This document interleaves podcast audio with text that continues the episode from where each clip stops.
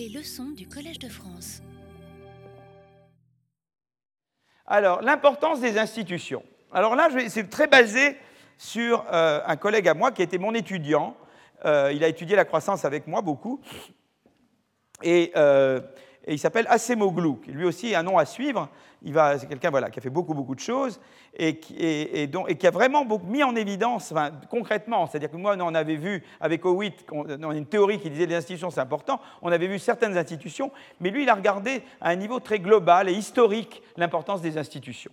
Et j'ai envie de parler d'histoire dans ce cours, d'accord? Parce que la théorie de la croissance, c'est une façon, on en a parlé déjà quand j'ai parlé, de, quand parlé de, fait que la, croissance est un phénomène récent, ensuite on a parlé de la croissance des inégalités au cours du temps, euh, euh, et je veux parler d'institutions, c'est très important, et de l'évolution, des évolutions de long terme et l'importance des institutions. Alors là, je veux d'abord m'excuser par avance parce que je n'ai pas eu le temps de tout traduire. J'ai traduit et j'ai modifié des slides que, j'avais avant qui étaient en anglais, je les ai mis en français, mais certaines seront en anglais et je vais les traduire, mais quand vous les aurez dans deux jours, elles seront entièrement en français, d'accord? Sauf les, figures, d'accord? Donc je m'excuse par avance, mais quand vous aurez les, les transparents, elles seront traduites. Euh, alors, la source de prospérité. Donc déjà, on reprend le début. On dit, pour expliquer les, différences de PIB par tête entre pays, là je sens déjà que les gens commencent à tousser, c'est un signe en général de fatigue, et, je n'ai rien de contre. Et ben, ce qui se passe, c'est que c'est vraiment une mesure pour moi que je ne dois pas en faire trop. mais seulement, évidemment, c'est une mesure qui dépend des mois, parce que par exemple, en, février, tout le monde tousse, même si je suis un professeur passionnant. Donc je dois ajuster ma mesure, vous voyez, par, euh, le... Vous voyez, voilà, c'est tout à fait un modèle économique qu'il me faut là. Il faut que j'ajuste ma... Vous voyez, ça dépend de ce qui suis trop ennuyeux, si, ça fait trop longtemps que vous m'entendez, vous m'en pouvez plus, et, évidemment de l'humidité dans l'air, du froid, des changements de température. Vous voyez, c'est un modèle compliqué, hein, un modèle économique, celui des tout. Voilà. Donc, euh, euh, alors, les différences de PIB par tête, voilà. Alors, il y a des réponses, donc on a dit qu'il y a des réponses traditionnelles, on a dit qu'évidemment les différences de stock de capital physique Hein, euh, sont importantes. On pourrait vous dire, mais oui, mais les pays pauvres épargnent moins. D'ailleurs, pourquoi? Ça sera expliqué. On pourrait vous dire, les pays pauvres, bah, écoutez, ils, croissent moins parce que, ou ils ont des, PIB par tête plus faibles parce que, eh bien, ils épargnent moins que les autres. Voilà, on pourrait vous dire ça. Mais maintenant, il faudrait expliquer pourquoi ils épargnent moins. D'accord? Ensuite, on sait que les différences de PIB par tête sont dues à des différences de, stock de capital humain ou de taux de croissance du capital humain. on peut dire les pays plus pauvres, ben, écoutez, ils n'investissent pas assez en éducation, en qualification, ils n'ont pas les moyens de s'offrir des écoles et des universités de qualité, voilà, ça explique pourquoi ils sont moins bons. Et puis, il y a des différences technologiques. On peut dire, voilà, les pays pauvres n'investissent pas assez en recherche-développement, RD, c'est recherche et développement, ça reviendra souvent, ni en adoption technologique, et puis peut-être qu'ils n'organisent pas leur production de manière efficace. Je reviendrai là-dessus parce que je parlerai de la notion de management practice, de pratique de management. Il y a eu des études très intéressantes récemment sur les pratiques de management. C'est des, des, sources très importantes de différences de PIB par tête, en fait. Le A, dans le A, le A est une énorme boîte noire. Le A, c'est à la fois des différences de technologie, mais c'est aussi des différences dans les management practices, dans les façons d'organiser la production. Et c'est très intéressant de savoir d'où viennent ces différences. C'est une différence très importante entre les pays développés et les pays pas développés. Je reviendrai sur cette question. Donc là, c'est une énorme boîte noire, le que je vais ouvrir petit à petit. Hein. Donc voilà, en gros, on en est là, nous, d'accord? Et, Mais évidemment, on pourrait dire, mais écoutez, tout ça, c'est pas endogène. Pourquoi les pays pauvres épargnent moins pourquoi les pays pauvres n'investissent pas assez en éducation? Pourquoi ils n'investissent pas assez en RD Est-ce que c'est purement pour des raisons technologiques ou est-ce que ce n'est pas aussi pour des raisons institutionnelles? D'accord? Donc, euh, euh, et c'est là que, euh, disons que d'autres, Semoglu et d'autres se posent la question, est-ce que les causes ne sont pas plus profondes? Pourquoi certains pays investissent-ils moins en capital physique et en capital humain? Pourquoi certains pays ne parviennent pas à innover? Pourquoi certains pays ne parviennent pas à adopter leur technologie à les améliorer et à organiser leur production de manière plus efficace. Et on va voir qu'à chaque fois, c'est vrai que ça renvoie à des différences institutionnelles. Voilà. Donc ça, des choses qu'on va voir petit à petit. Et alors, donc, l'idée, c'est de dire, ben voilà, il y a des causes plus profondes. Alors là, il y a un débat à nouveau, puisque je veux vous, présenter la chose d'une manière amusante, en termes d'un débat. Et le débat, c'est ceux qui disent ce qui compte, c'est les institutions. Alors, je vais définir ce que c'est qu'il y a beaucoup de définitions des institutions. Hein. c'est, un peu une tarte, un peu à la craie, il y a beaucoup de choses qui rentrent là-dedans. Donc là, il y a un peu d'anglais, désolé. C'est des, je reviendrai sur la définition des institutions. Hein. humanly devised rules, c'est-à-dire des règles euh, que, les, hommes, que les êtres humains mettent en place hein, pour, euh, pour, déterminer les contraintes et les incitations. C'est ça que se dit là en anglais. L'autre, c'est la géographie, c'est-à-dire, ben, voilà, on est dans des climats chauds froids, humides ou secs, ou, euh, etc., et ça fait une différence. euh, des, zones fertiles, des zones pas fertiles. Et puis il y a la culture, c'est-à-dire des différences de croyances, d'attitudes, de préférences, de normes, qui peuvent jouer un rôle également. Donc tout ça peut jouer un rôle. Vous voyez ce que je veux dire? Et derrière les, différences d'attitude sur l'épargne, sur l'innovation, sur l'éducation, etc. Donc, on peut dire, mais évidemment, mon cher monsieur, vous renvoyez des choses profondes, allons profondément, vous dites les institutions, mais ça peut être la géographie, ça peut être la culture.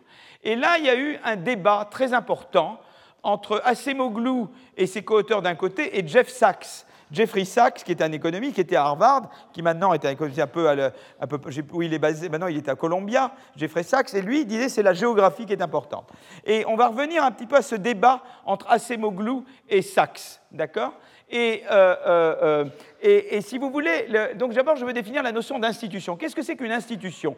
Une institution, c'est une règle du jeu qui gouverne les interactions économiques, politiques et sociales. Voilà. Euh, euh, euh, et ça établit des contraintes, ça détermine des incitations. Alors, il y a eu un prix Nobel d'économie qui s'appelle Douglas North, qui a eu le prix Nobel pour mettre en évidence le rôle des institutions dans l'économie. Hein. Donc là, il y a cette citation en anglais. Je ne veux pas vous embêter avec l'anglais, donc je garde les slides et je passe tout de suite. Qu'est-ce que l'apprend pour institution, typiquement? Et on va revenir à ces gens-là. Donc je vous les montre déjà parce que dans tout le cours, ça va revenir et revenir et revenir. D'accord? Donc qu'est-ce que c'est que ces institutions? Eh bien, écoutez, la protection des droits de propriété, on va voir que c'est très important. Il y a des pays où ils ne sont pas protégés. On va voir que ça fait des différences. Est-ce que vous voulez épargner dans un pays où votre épargne est, est confisquée? Ou est-ce que vous voulez faire de l'innovation dans un pays où vos profits seront confisqués? Bon, ça c'est important il y a le système juridique. Et, c'est important, si on vous vole, de pouvoir poursuivre quelqu'un en justice, ou dans le cas qu'il y ait une justice. Bon, c'est important. La corruption, c'est très important. Est-ce que dans un pays où euh, les, firmes en place pour faire de la corruption et du lobbying avec les gouvernements, ou des pays où tout le monde est plus, sur un pied d'égalité? Bon, c'est un pays où les gouvernements peuvent être achetés ou un pays où ils le sont moins, ça fait une grosse différence. Les barrières à l'entrée, par exemple, est-ce que les firmes en place mettent des barrières à l'entrée de nouveaux arrivants, de nouveaux innovateurs ou pas? Ça, On va revenir sur cela tout le temps. Hein la démocratie, est-ce que c'est important d'avoir de la démocratie ou, un, régime totalitaire?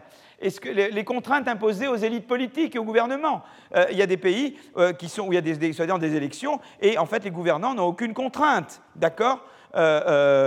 Voilà, on les connaît, je ne vais pas les nommer. Hein, euh, et on a été comme ça, nous aussi. Voilà, Pierre Rosanvallon, mon collègue, a écrit Le Bon Gouvernement, et il décrit que sous Napoléon III, c'était une période où il n'y avait pas beaucoup, beaucoup de contraintes euh, imposées. Euh, nous aussi, on a eu notre période, disons qu'il appelle césarienne, césariste plutôt. Césarienne, c'est autre chose.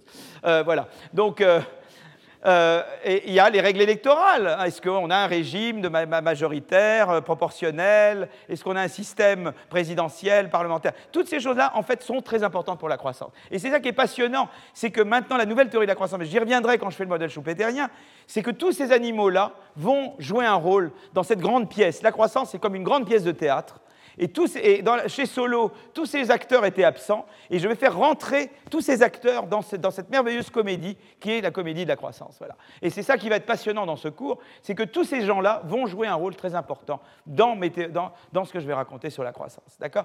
Donc voilà, là, tout d'un coup, là, je n'entends plus tousser. Oui, je sens bien, c'était important. C'était très continuer à le faire parce que c'est une mesure pour moi que je sens comment je dois accélérer. Bon, alors, donc je parle des travaux d'Acemoglu et compagnie. Non, pas hein?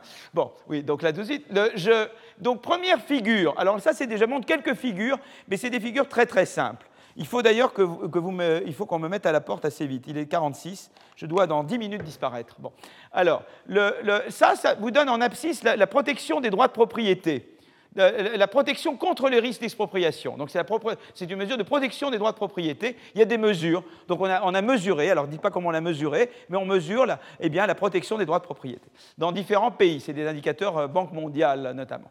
Et puis en, ordonnée, c'est le, PIB par tête, le log du PIB par tête. Et on met différents pays euh, en moyenne sur la période 85-95 et on voit qu'en gros, eh bien, les pays plus développés c'est les pays aussi où les droits de propriété sont le mieux protégés. Donc c'est intéressant. Déjà, c'est qu'on voit qu'il y a un lien assez fort, une corrélation, mais ce n'est pas une causalité, c'est une corrélation entre d'un côté le PIB par tête et de l'autre la protection des droits de propriété. Donc c'est intéressant quand même. Hein. le développement institutionnel. Alors évidemment, la causalité peut aller dans les deux sens. D'abord, il peut y avoir des. Ça peut dire, comme j'ai une meilleure protection de droits de propriété, je peux produire mieux et j'ai un plus grand PIB par tête, mais ça peut être aussi un plus grand PIB par tête. Je peux me payer un système de justice, éduquer les juges, etc., et, avoir un meilleur système de, ouais, de droits d'expropriation des droits de propriété. Il peut y avoir autre chose qui est corrélée avec les deux. et voilà. Donc ça, c'est une corrélation. D'accord? Là, c'est une autre mesure. J'ai toujours le PIB par tête en, ordonnée, mais en abscisse, je mets le contrôle de la corruption. Et c'est pareil, plus, mieux on contrôle la corruption, plus on a un niveau élevé de PIB par tête. Mais à nouveau, la causalité peut être dans les deux sens. D'accord? Et là, c'est encore une autre mesure, c'est constraint en exécutif, c'est-à-dire qu'en abscisse, j'ai les contraintes, c'est-à-dire dans quelle mesure eh bien, le, président ou le Premier ministre ne peut pas faire ce qu'il veut, hein, et, le, développement. on voit que dans les pays plus développés, ben, on met davantage de contraintes à l'exécutif. Alors effectivement, ce n'est pas une mesure totalement monotone, parce que comme vous le savez, entre euh, la 4e et la 5e République en France, euh, la, 5e République, la 4e République, l'exécutif avec trop de contraintes d'une certaine manière. Et peut-être, alors il y a tout le débat, est-ce que ça a été une bonne chose d'aller de la 4e à la 5e République? Mais enfin ça, c'est à ce niveau-là, on n'est pas dans ce... Là, c'est du, fine-tuning, comme on dirait, hein. on n'en est pas là. Euh, donc grosso modo, c'est mieux d'avoir plus de contraintes que moins. Mais peut-être que trop de contraintes peut être mauvais, mais là, là je n'ai pas représenté.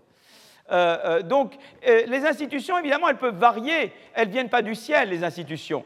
Elles, elles varient sous l'influence de différents facteurs. Donc, évidemment, la géographie, le climat peut peut-être être important. La culture, d'autres facteurs peut-être. Alors là, il y avait la théorie de Montesquieu. Alors je caricature Montesquieu, je suis sûr qu'il y a des grands spécialistes de Montesquieu ici, et ils vont se lever, ils vont dire, mais vraiment, quel scandale, euh, comment vous caricaturez la pensée de Montesquieu, un homme extraordinaire. Donc si vous voulez, donc là, mais en gros quand même, c'est que sa vision, c'est que la géographie déterminait les comportements humains, et les comportements humains déterminaient les performances économiques et le système politique.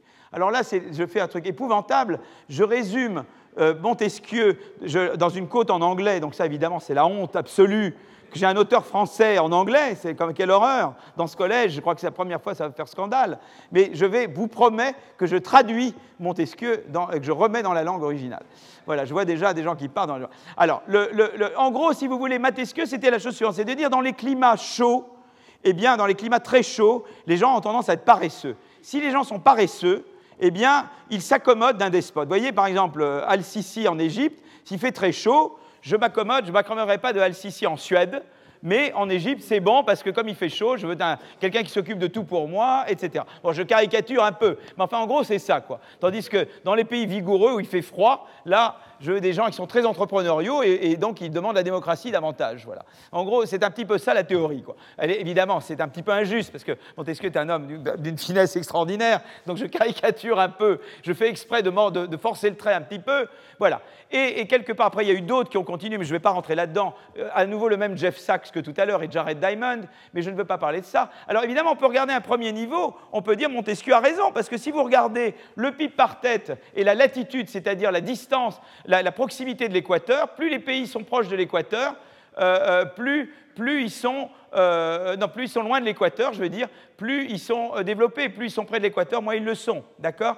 Donc on peut dire, ben, ben, finalement, M. Montesquieu ou M. Jeff Sachs et M. Jared Diamond ont raison. Mais, mais le, le, problème, c'est que si vous voulez, le problème est le mécanisme. Et le problème, c'est de dire, l'une, c'est de dire, c'est le climat voyez, dans la logique de Montesquieu, c'est de dire le climat détermine les institutions de la manière directe, c'est-à-dire, voyez, mais peut-être, mais c'est surtout le climat qui est important. Et, leur vision, c'est surtout de dire que dans les pays où il fait très chaud, il y a des moustiques, il y a des, des Qu'est-ce que vous voulez faire dans, des pays où vous devez la plupart du temps chasser les mouches, bon, et vous ne pouvez pas travailler, etc. Où il n'y a pas d'air conditionné, voilà. Bon, donc, donc, si vous voulez, en gros, c'était ça leur vision. Et une autre vision, c'est de dire, il peut y avoir le climat, mais l'élément important, c'est les institutions. Il faut comprendre vraiment la causalité. C'est par les institutions que ça passe, c'est-à-dire de dire, peut-être le climat a pu jouer à un moment donné, mais ce qui est important, c'est que c'est les institutions que ça a pu, dans lesquelles ça pu résulter, et que tout passe par le lien institution et performance. Il y a très peu qui se passe. Une fois que je contrôle pour les institutions, il ne reste rien pour le, climat. Voyez et ce n'est pas la même chose. L'autre, c'est de dire le climat a différentes manières, dont les institutions, dont autres, d'influencer. Et l'autre, c'est de dire non, c'est les institutions. Et une fois que j'ai pris en compte ce qui se passe par les institutions, le reste du climat, ça ne compte pas. Voilà. Et ça, ça a été Acemoglu contre Jeff Sachs. Alors maintenant, je ne sais pas quelle heure il est, si je dois m'arrêter maintenant ou pas.